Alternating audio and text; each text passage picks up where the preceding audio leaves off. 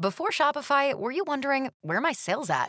Now you're selling with Shopify, the global commerce platform supercharging your selling. You have no problem selling online, in person, on social media, and beyond. Gary, easy on the cha-ching.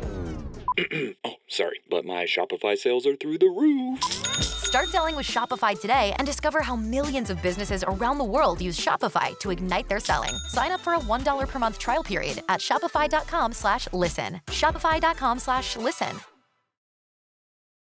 You're listening to the Archaeology Podcast Network. Hello out there in uh, archaeology podcast land. This is Doctor Alan Garfinkel. I'm the president and founder of the California Rock Art Foundation. And what we do is we identify, evaluate, manage, and conserve rock art both in Alta California and in Baja California. We conduct field trips, we have trainings, exercise, we do research, and in every way possible, we try to preserve, protect, and coordinate treasures of Alta and Baja California rock art, of which there are many and diverse. We also work closely with Native Americans and uh, partner with them to recognize and protect sacred sites. So for more info about the fabulous California Rock Art Foundation, you can go to c a rock art dot org. Also, I'm I'm open to give me a call, eight oh five, three one two, two two six one. We would uh, welcome sponsorship or underwriting, uh, helping us to defray the costs of our podcasts, and also membership in California Rock Art Foundation, and of course, donations, since we are a five oh one c three nonprofit scientific and educational corporation. God bless everyone out there in podcast land.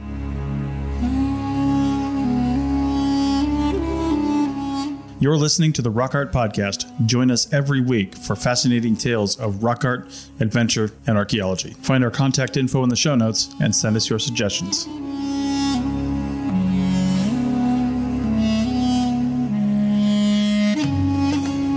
Hello out there in Archaeology Podcast Land. This is your host, Doctor Alan Garfinkel. And we're going to have uh, Johnny Valdez, who's a prestigious and high-ranking Native American affiliated with the uh, Ute and Pueblo people in the American Southwest. And he's going to talk about his role and his history, his biography, and the kinds of work he's doing to preserve, protect, and introduce the general public to the uh, sacred sites, the significant artifacts, and other elements of the special perspective on art and archaeology.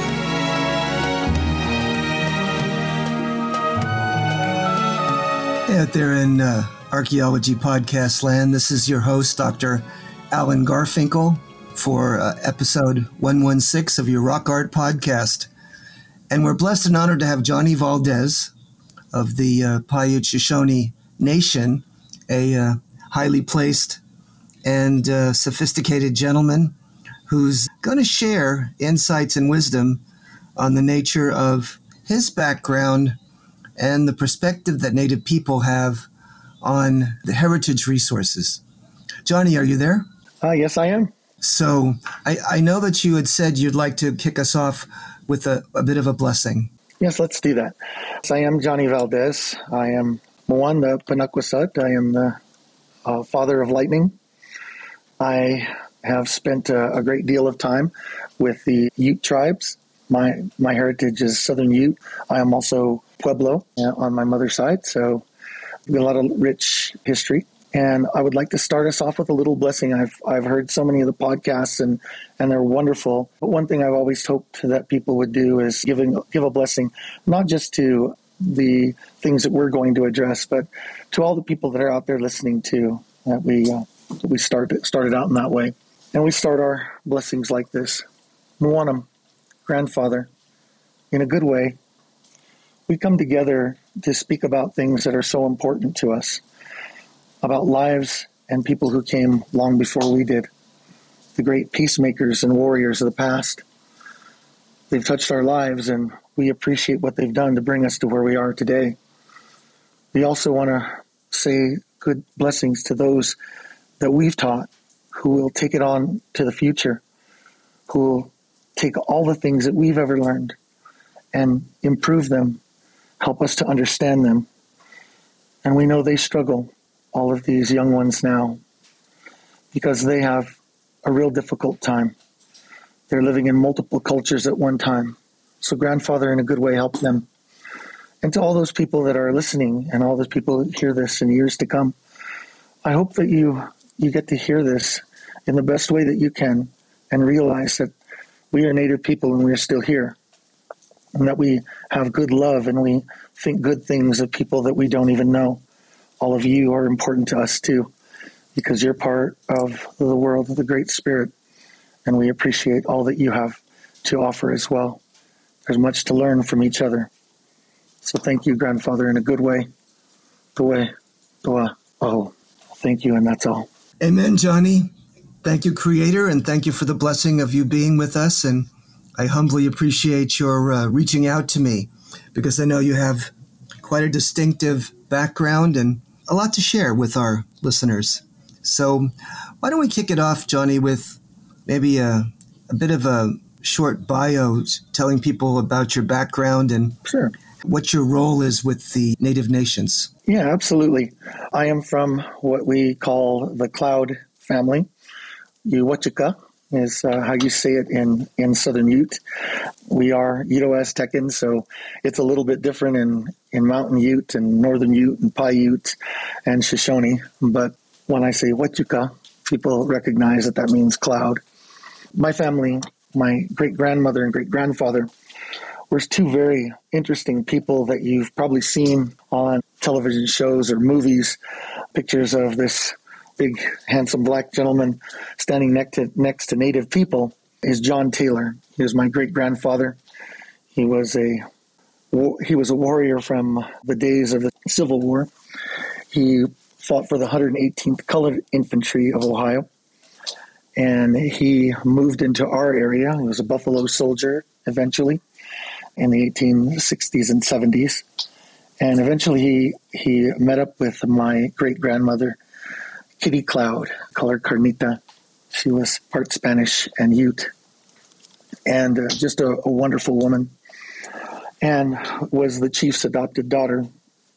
Her parents, Black Cloud and Pink Cloud, were very interesting people living in that era that we hear so much about between the eighteen thirties and the eighteen seventies. And their father, my great-great-great-grandfather, Cuyagut, and his wife, Uat, they signed treaties with Mexico in eighteen forty-eight and then again with the United States in eighteen forty-nine. So I have a pretty rich history in that in that background uh, there. My great-grandfather, John Taylor, was an interpreter for the Utes, helped them with a bunch of the water settlements and land settlement deals, and also with organizing the way that they operated with the government, interactions between the tribes and the Indian agents of the time. And then his uh, their daughter, Kitty and John's daughter, Euterpe Taylor, was my grandmother, who was a wonderful woman. She was born in eighteen ninety-nine, passed away in nineteen ninety-three at ninety-four years old, and I got to know her very well. I was born in sixty-seven, so her and I got to spend quite a bit of time together, and she was a wonderful woman with all kinds of cultural history and and just a, a beautiful understanding of many cultures. She spoke Spanish and English and Ute and moved in and out of all of those cultures very easily and very fluidly. She was a cattle and sheep person and took care of a ranch that uh, my father did most of the work for. And so she was on many committees for our tribe and helped with enrollment and membership. But she was also one of the very first council members of our, female council members of our tribe. So very interesting and uh, powerful woman. One of her sons, so one of her younger sons, was my father, Sylvia Valdez. Uh, he passed away just a few years ago. We had him for ninety-one years and eleven months. Incredible man. He was a thirty-year chair of the Committee of Elders. He spent a lifetime working for the government. He grew up in, in government schools, and then he stayed there and, and helped kids transition. And he taught guitar and basketball and all kinds of sporting stuff, baseball, incredible coach. And he was even more so a connected person to people. He spoke seven languages because of his time at the um, boarding schools. He could turn and speak to somebody in Pueblo, turn around, speak to somebody else in Ute, turn around, speak to someone in Navajo, and then talk to his friends in Hopi, and then return around and talk to me in English. So, just amazing. So I, I come from a very rich history. I was a little kid that sat at all the fires and, and listened, sang songs, and started to learn, you know, what it was to to be a Ute. Even though I'm one eighth and not an official tribal member, I'm a tribal person. I just had my descendants hunt and, and got my elk uh, on Christmas Day. So uh, that was good. And I took my three children, my son Jesse, my oldest son, then my younger son John, and my daughter Elizabeth. They all came with me and, and helped harvest it and take care of the animal and do our blessings and and prepare it to provide to all of our family and friends. And so because of all those things, my dad said one day, uh, hey, John, you know, uh, uh, Chairman Matthew Box, is he's the chair now, and he's a young guy. He's about your age. And he asked me, he didn't ask you, he asked me if you would be the executive officer of the tribe. And he said, I told him you would do it. And he just looked at me, and I said, of course I will. Of course I'll help my friend. And I'll, of course, I'll help my tribe. And so I spent a few years doing that job, which was, you know, really rewarding, difficult, but a, a beautiful job of, of trying to to help people understand each other and, and work in and out of their history and, and their understanding of, of other cultures as well, and try to bring people together. And been many years, but my chairman, you know, started uh, working more with government, you know, getting the governor of Colorado come down to our reservation. I hadn't been down in many years, so it was really nice to, to get all of that done and be part of that. What is the geography or the, the area of your ancestry, and, and what what parts and states? Well, the three Ute tribes, there's there's three of them. So it includes Colorado, about a quarter of northern New Mexico, all the way down to Abiquiu. Mm-hmm. It in- includes about a third, or not almost a half, of Utah, the eastern side of the state, and up into wow. about a quarter of Wyoming. So about forty million square Huge. miles. Yeah. How many uh, Native people still live on the reservation? Well, about seven hundred live on the reservation. There's about one thousand four hundred fifty or so. There's a, there's about that many that live on this reservation. On our sister tribe, okay. the Ute Mountain Utes, they have about three thousand. Mm-hmm. And the northern mm-hmm. Utes up in Utah have about four or five thousand, somewhere in there. And we are we are the people who dominated the central part of the Rocky Mountains. We were we are the mountain people. There's no doubt about it. And we worked a lot of treaties to to have other tribes come in and use the land and and provide services back and forth to each other and do trade. And we traded all the way out into California. That's kind of how how I, I got in contact with you. Yeah. What's your current role, your responsibilities, title, or the activities that you're engaged in for the tribe? Well, right now, I just do contracting for the tribe, so we do all kinds of stuff. So anything from uh, okay. fixing roads and doing all those types of things. But I do a lot of work oh, outside of the tribe myself.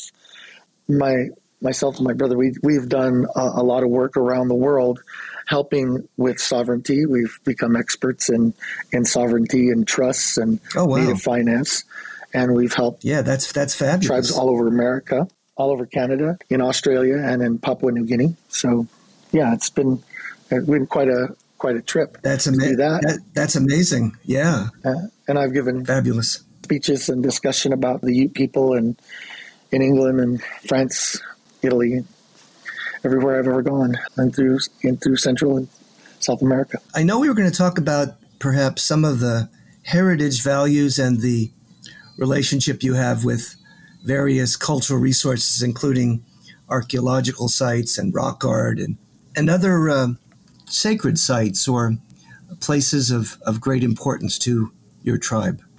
Right. You know, we I've heard so many of the different podcasts, some some of yours and, and others as well, but yours are, are are very good because I, I like to listen to what's being said about the sites.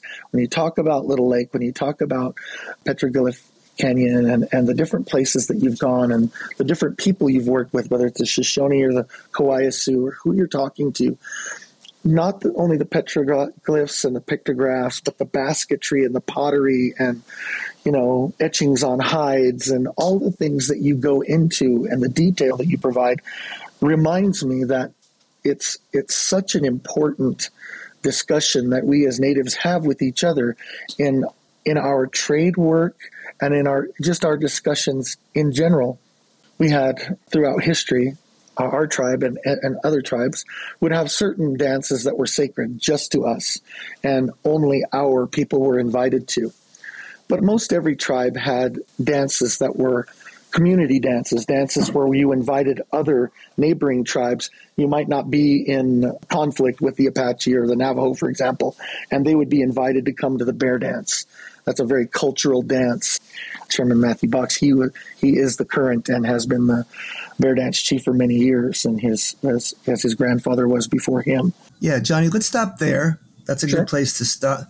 To stop, and in the next segment, we can get into some of the the greater details and the unique perspective Native people have on these uh, treasured, sacred, and very significant resources. See you in the flip-flop, gang. Hey, Archaeology Podcast fans. Anyone that's heard me on a show has likely heard me mention coffee one or probably a thousand times. Coffee, however awesome it is, has some downsides and should be consumed in moderation. That's why we partnered with Laird Superfoods. They've got lots of stuff, but their coffee and coffee creamers have been engineered to taste better, provide functional benefits, and don't contain any refined sugars. So, are you ready to feel more energized, focused, and supported? Go to laird superfood dot com and add nourishing, plant-based foods to fuel you from sunrise to sunset. Use our promo code ARCPODNETFEED at checkout and save fifteen percent on your purchase today. You can also click the link in your show notes. You've worked hard for what you have. Your money, your assets, your four oh one k, and home. Isn't it all worth protecting? Nearly one in four consumers have been a victim of identity theft. LifeLock Ultimate Plus helps protect your finances with up to three million dollars in reimbursement. LifeLock alerts you to identity threats you might miss, and if your identity is stolen, your dedicated U S based restoration specialist will work to fix it. Let LifeLock help protect what you've worked so hard for. Save twenty-five percent off your first year on LifeLock Ultimate Plus at LifeLock dot com slash aware. Terms apply. Well, welcome back, gang, to the Rock Art Podcast. This is episode one sixteen with Johnny Valdez, a prestigious and, and incredible resource for the uh, Native nations, the Ute and the Pueblos in the uh, Colorado and larger environs. Johnny, we were just getting into talking about some of the unique ways that we have to deal with cultural resources and the understanding the theology or the unique perspective of Native people in contrast to sort of the Western industrial Cartesian perspective. And I know offline we had a lot of discussions on that. Yeah, absolutely.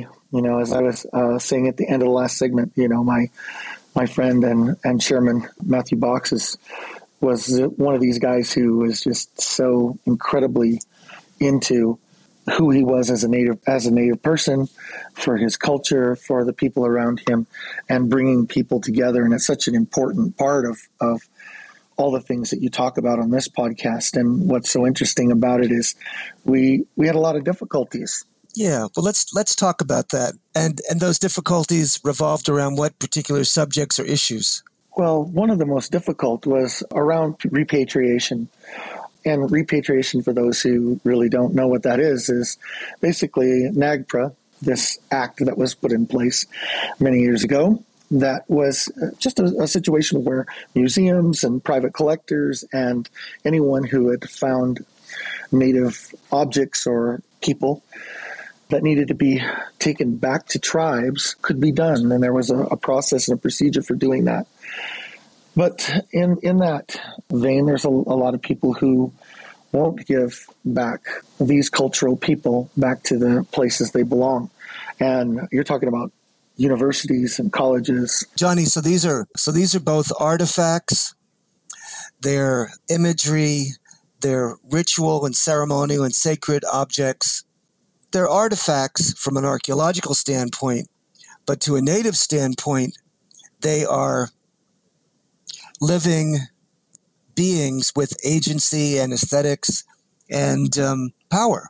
Absolutely. And and actual bones and skeletons as well. Some that were quite literally persons in the sense that we as basic humans understand what a person is. But there's personage, as you're pointing out, in everything. In in all of the items, the work that went into it has created that into something different. The use of a rock, the use of arrowheads, an arrow, a, a bow, a staff, but also basketry and pottery. There's they're built by hand. They're they're a living object, and they are repatriated back to, to Native nations. And the difficulty is that a lot of times states, state of Colorado, state of Nevada, you know, these places have a difficult time letting go of those things. You know, they're held in museums, they're in universities and colleges, they're in they're in schools, they're in classrooms, they're in museums for people to come and look at. And in some ways, there there are some things when they're done well that really make sense. And there's some where when you're a native person, you walk in, you just cringe, you know? That's like, that's not honoring that person. That that right there is a bone all made out of human bone. I mean, what are you doing?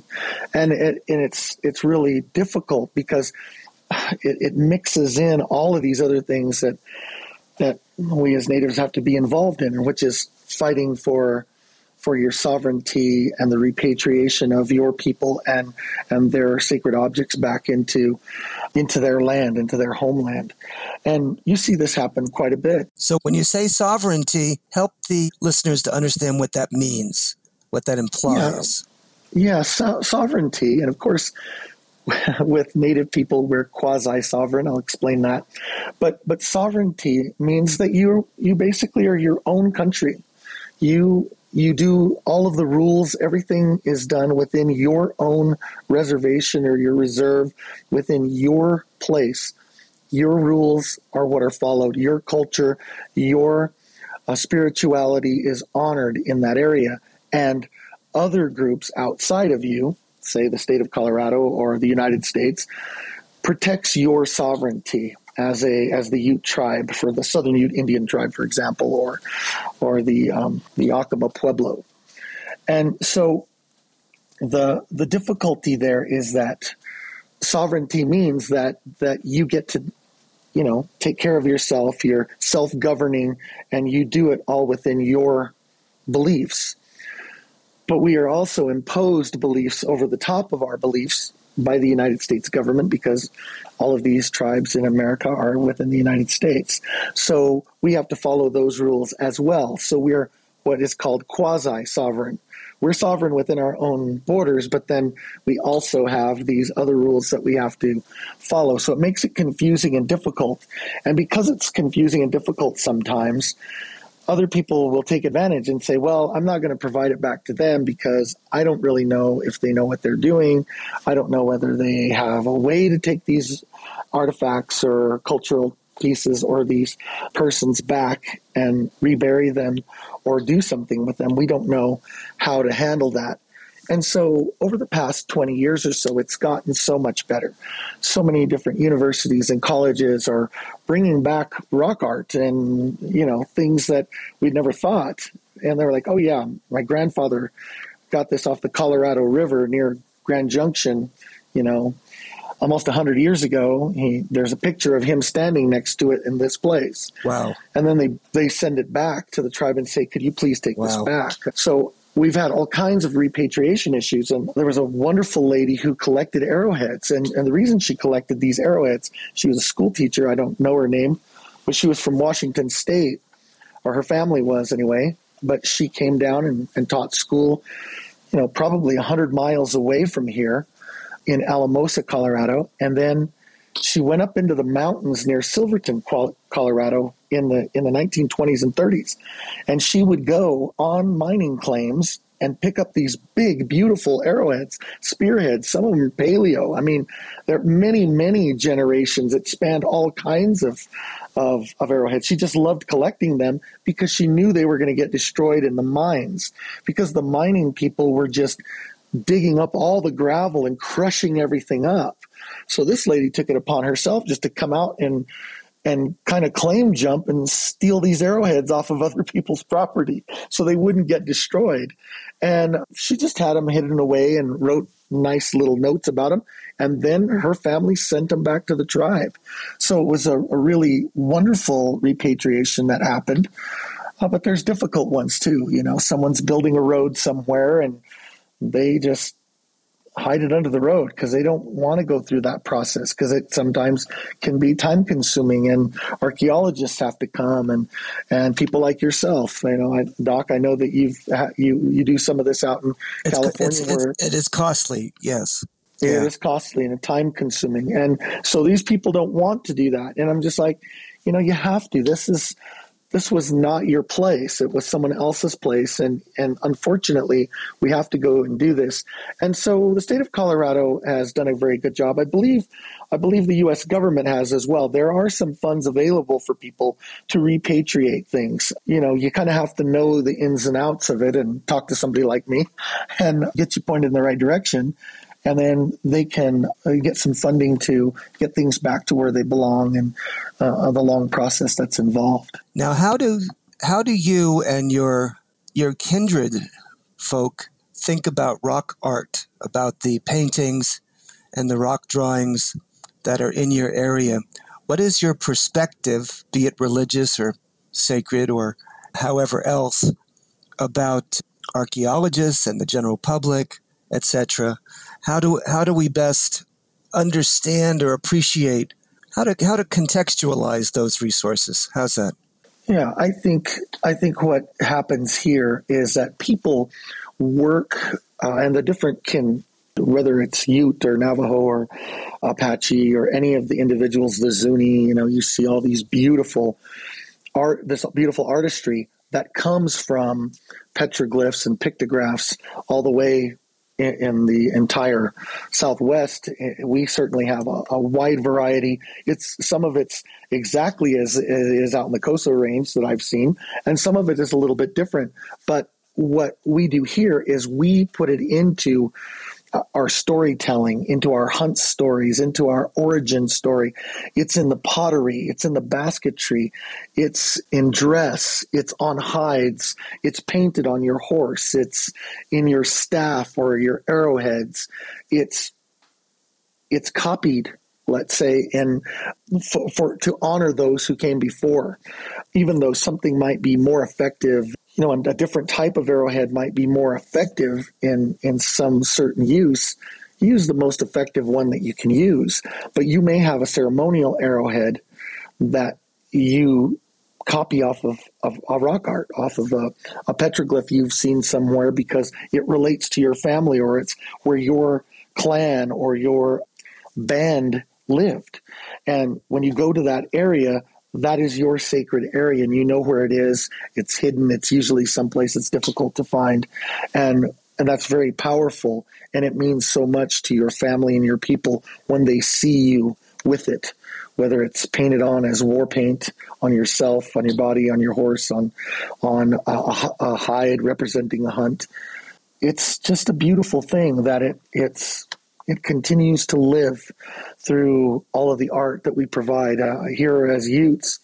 So these pictures on the rocks are, as you put it, stories, and also commemorations, memorials to individuals, to episodes of history. And also they would have religious and ceremonial implications, yes? Yes, and, and I would say the most powerful thing about that is they are living stories, right? So they didn't tell the story just so it could be a one-time discussion and something to walk away from. It's living, so it's telling a story of how it happened, how it's going to happen, and what the future is of that story, and, and so that it can be added on to. Many times, if you look at petroglyph sites, and I've seen you with, I've seen you standing next to pictures of these sheep, and one sheep is clearly older than the others, you can see that somebody added to that story. There, you know, there were only this many sheep before, but now we have had an abundance, and there is now this many sheep. And other places, you see where they've been picked off the rock because they're not there anymore. And that's really painful, and and sometimes that's not damage done by outsiders or, you know, people who are causing a mess. Sometimes it's by the natives themselves saying, look, this is what happened, and, and this is how it has affected us. They're sacred drawings, very much like the discussion you had a, a month or so ago with the individuals from Australia. They're sacred drawings. It's hard to call them, you know, pictures or pictographs, but but they are they are pictures. Pictographs, they are petroglyphs, but those things are sacred drawings, and and they're they're living, they're alive, and they have a spirituality. And the stories are on on the land. Absolutely, absolutely right. The land itself is alive, and so those stories, some creation stories, and other other episodes are there. And uh, as you're saying that, in part, I I guess they. I call it, what is it, personal memorials. They're sometimes, you know, commemorations of individuals that have passed, kin and ancestors and his history. Am I correct? Absolutely right. Uh, you know, it's such a history. I, I think about my daughter, who's this great artist. She's she's a great artist. And when she draws something compared to somebody else, it's as if the campfire is dancing behind her as she's making the drawing. She's in that place, and oh, wow. She sees it in a good yeah. way. And and that is what's powerful about these these drawings, this artistry. Yeah. What what would you like to tell our listeners that may run across archaeological sites and artifacts, or or see or want to see these native paintings or rock drawings? How would you want to communicate with them? What would you tell them? What I would say is to really enjoy them and see beyond what is just painted on there. Obviously, you can take a picture, but but blur your eyes a little bit. Look at what they were seeing. Take that photograph and, and pretend that you're dancing under a beautiful full moon with the firelight around and your best friend's there, and someone's telling the story. And remember that you're part of the story. Even though you're you may not be native, you're part of the story. You're part of humanity. You're part of history. You are alive as it is alive. And as you honor it and look at it, it's honoring you back with this story that's just uniquely yours. Natives are still here. We may have a completely different world view, but but we're here. Yeah, you're still here. Well, we're gonna we're gonna have you back for the next episode, Johnny, and we'll give you the, the full hour. But on this one, we're gonna call it quits at this point and pick it up on the next episode. Johnny, I really am honored to have you. Thank you. It was a great honor. Thank you. And at the, the next segment, we'll uh, have a chance to reflect and collect and talk about some of the other things that I'm involved in. See you on the flip-flop, gang. Welcome back to the Rock Art Podcast, everybody, episode one sixteen. I'm Chris Webster, and I'm usually the producer here, and sometimes I'm a co-host. And we just wanted to come in on a third segment on this show because, you know, it's not really a topic for an entire show, but a lot of people always wonder, you know, how do archaeologists actually make a living, right? What do they actually do? And Alan has got his hands in so many different things, like a lot of people do. There, there's never like any one thing, uh, especially for somebody who's got such varied interests, right? So we just wanted to talk about what actually, what pays the bills over here? What what makes, what does Alan do, and, and what does he offer the world as far as uh, exactly. being an archaeologist and a consultant? So let's just let's just go through the list, Alan. Well, I think I'm a little bit different from many other archaeologists, but some are the same and some are different. My greatest strength has not been the fieldwork side of the exercise of archaeology, but the writing and research and publishing aspects. So mm-hmm. often my role is to take the data that's been acquired and then develop narrative surrounding it Sometimes it's a scientific article. Sometimes it's a book. And I'm also approached by individuals who are not archaeologists themselves, but would like to be perceived as professionals, as scholars, as having expertise in this subject mm-hmm. or related subjects. So, for an example, I did a book with uh, two individuals who are uh, collectors of sorts in Native American basketry, California, the, the prestigious, beautiful masterpiece basketry. It took ten years to create the book. I was involved with for four mm. or five years, and I was the editor. They produced, it cost a quarter million dollars to produce the book, and Jeez. I was paid tw- I was paid twenty-five thousand dollars to be their editor. The reason that they needed mm-hmm. me as an editor is they themselves did not have expertise in the anthropology, native theology, the linguistic prehistory and the eth- ethnic affiliations and the symbolism of the basketry. So all of that I brought to the table and had to help them. Really, the purpose of the book became to honor and acknowledge these fabulous artisans who produced world-class objects, which now are in museums or private collectors. And what we did there was we had the photographs and the baskets, both historic photographs and contemporary photographs.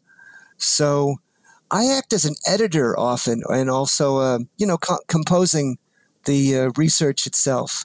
So I'm also approached by, by others who want to be perceived as professionals but don't have the credentials. And so they piggyback on my credentials.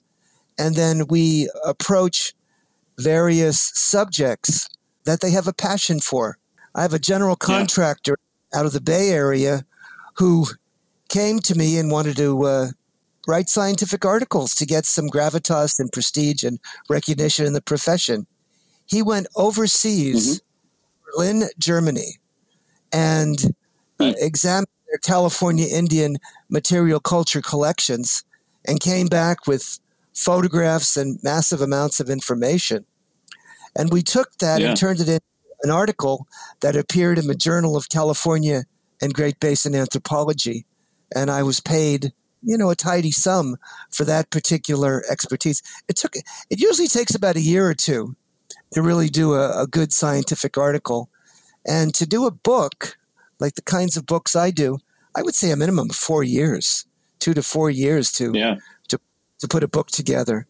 On the other side, independent of the people that come to me for my expertise in publishing books and scientific articles, I do get uh, retained uh, on a contractual basis to do, you know, I should call it cultural resource management, environmental compliance, either in California for CEQA mm-hmm. or in the federal realm for the National Historic Preservation Act and NEPA. We put rock art sites and other sites on the National Register of Historic Places or evaluate them. And we then also develop uh, conservation packages, interpretive packages. And we do this on contract for, you know, substantial amounts of money in the tens of thousands of dollars for particular projects where we provide the expertise to recognize these uh, resources. Does that make any sense? Yeah, it does. And it's such a, I guess, wide area area of expertise because you wouldn't say that most academics could do anything in C R M. They're just not qualified from a permitting and regulatory standpoint. They're qualified from an academic standpoint, but not from that standpoint. And then, you know, on the other side of things, people who are in C R M aren't typically writing a lot of books and doing that sort of thing. So it's nice to have the I guess the varied skill set, and that's what this really requires. So I, I live in, in multiple worlds. I'm employed formally as an employee from several, three different environmental firms. They also help me to get the uh, contracts, but I also do work independently as a consultant for my own sole proprietorship. Mm-hmm. And I have and I have the nonprofit California Rock Art Foundation that has sort of as an umbrella for a number of these contracts that we then yeah. either document the sites and place them on the National Register, or evaluate them for the potential for the National Register, or figure out some way to better document and archive their imagery, state-of-the-art technology, and develop particular measures to protect them, called cultural yeah. resource management plans. I did that way back in the nineteen seventies when I became a, um, a temporary employee for the Bureau of Land Management and did my master's thesis for the National Register nominations of the Fossil Falls, Little Lake area, and then also the protection plan and interpret it. interpretive brochures that went along with that, and they implemented all of that for the management hmm. of that resource. Does that make any sense? Yeah, it does. That's really awesome. And now you have this platform as well to, you know, do that sort of public outreach. Yeah. Is that something common to many of the people who have programs on the Archaeology Podcast Network or not? Honestly, I don't think I would say so. I mean, a lot of people, they're only like creative and And I guess public outreach outlet is the podcast that they host, right? Mm-hmm. A lot of times um, we have some academics, some pure academics on the show that, that that aren't in C R M, and we have other people who are in C R M, and that's what they do. And the podcast is their one like unifying thing, but I wouldn't say that they, they keep their toes in, in both worlds necessarily, the academic and the, the C R M or professional side of things as much as as much as you do um, or other people like that. So yeah, it's really interesting. And then you got the California Rock Art Foundation, like you said. Right. And, and we and we have cu- we have cultural tours and, and seminars, and we twin them with field trips. So the other thing that I, I like to do is make myself available to lecture. Mm-hmm. And I've been a guest scholar uh, to universities across the globe, in Mexico and in, in uh, India, to um, – to lecture, and I'm compensated and they pay my travel costs, and, and I uh, go yeah. there for a couple of weeks and, and present and meet with both the academicians, the professors, but also the students. And it's a, it's a tremendous honor and a privilege to sort of have that niche. I've also done the same thing for other organizations like the Utah Rock Art Research Association, or U C Santa Cruz also had me there as a guest scholar. So yeah. I guess there's kind of many different platforms that I pioneer. And then with you, Chris, we've done webinars yeah. on uh, the podcast network, haven't we? Yeah, absolutely. And those past webinars can be found. Actually, there some of the stuff can be found on the Archaeology Podcast Network YouTube page. So just look for that. But then also for members of the Archaeology Podcast Network, our past videos and webinars and everything we've done have always been right there available for members. So, and Alan, I think some of the stuff's available on your YouTube page yes. as well. Some of yes. the things that we've done. So yeah, yeah, we'll go ahead and, and uh, wrap it up there and mention that look in the show notes for this, because Alan's email address and his website, D R alan garfinkel gold dot com, are both linked on the show notes. They're actually linked everywhere in the show notes. So if you're listening to any episode of the Rock Art Podcast, you can find that contact info, and and you're more than happy to uh, respond to somebody and, and have a conversation with them. So anything else you want to wrap up with? I just, I would invite uh, anyone who has an interest in, in perhaps producing a scientific article or a book, you know, we could explore mm-hmm. it together and see if that would work. I recently got a, a phone call, several phone calls and contacts with a woman who has a, you know, private land that she owns where they found an enormous cache of Ooh. obsidian, obsidian bifaces, projectile points, and other related, numbering six hundred individual objects that are sm- smeared with red ochre. And she's been wow. after me for, for years to write that up. So I'm finally beginning to correspond with her and, and work with her on that project. It'll take us a couple of years to, to put that one yeah. together. Nice. Awesome. Well, thanks for that. And uh, for everybody else, we're going to have Johnny back on on the next episode. So stay tuned for that. He's got a lot more to say. And so I'm looking forward to that. And with that, we will see you next time. Take care. See you all on the Flip Flop Gang.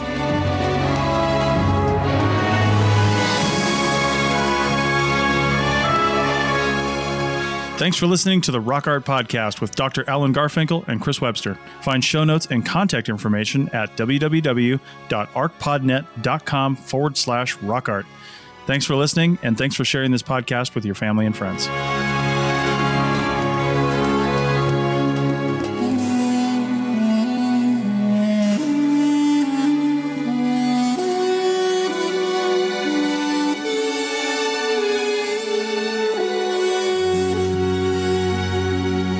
This episode was produced by Chris Webster from his R V traveling the United States, Tristan Boyle in Scotland, DigTech L L C, Culturo Media, and the Archaeology Podcast Network, and was edited by Rachel Roden. This has been a presentation of the Archaeology Podcast Network. Visit us on the web for show notes and other podcasts at w w w dot arc pod net dot com. Contact us at chris at archaeology podcast network dot com.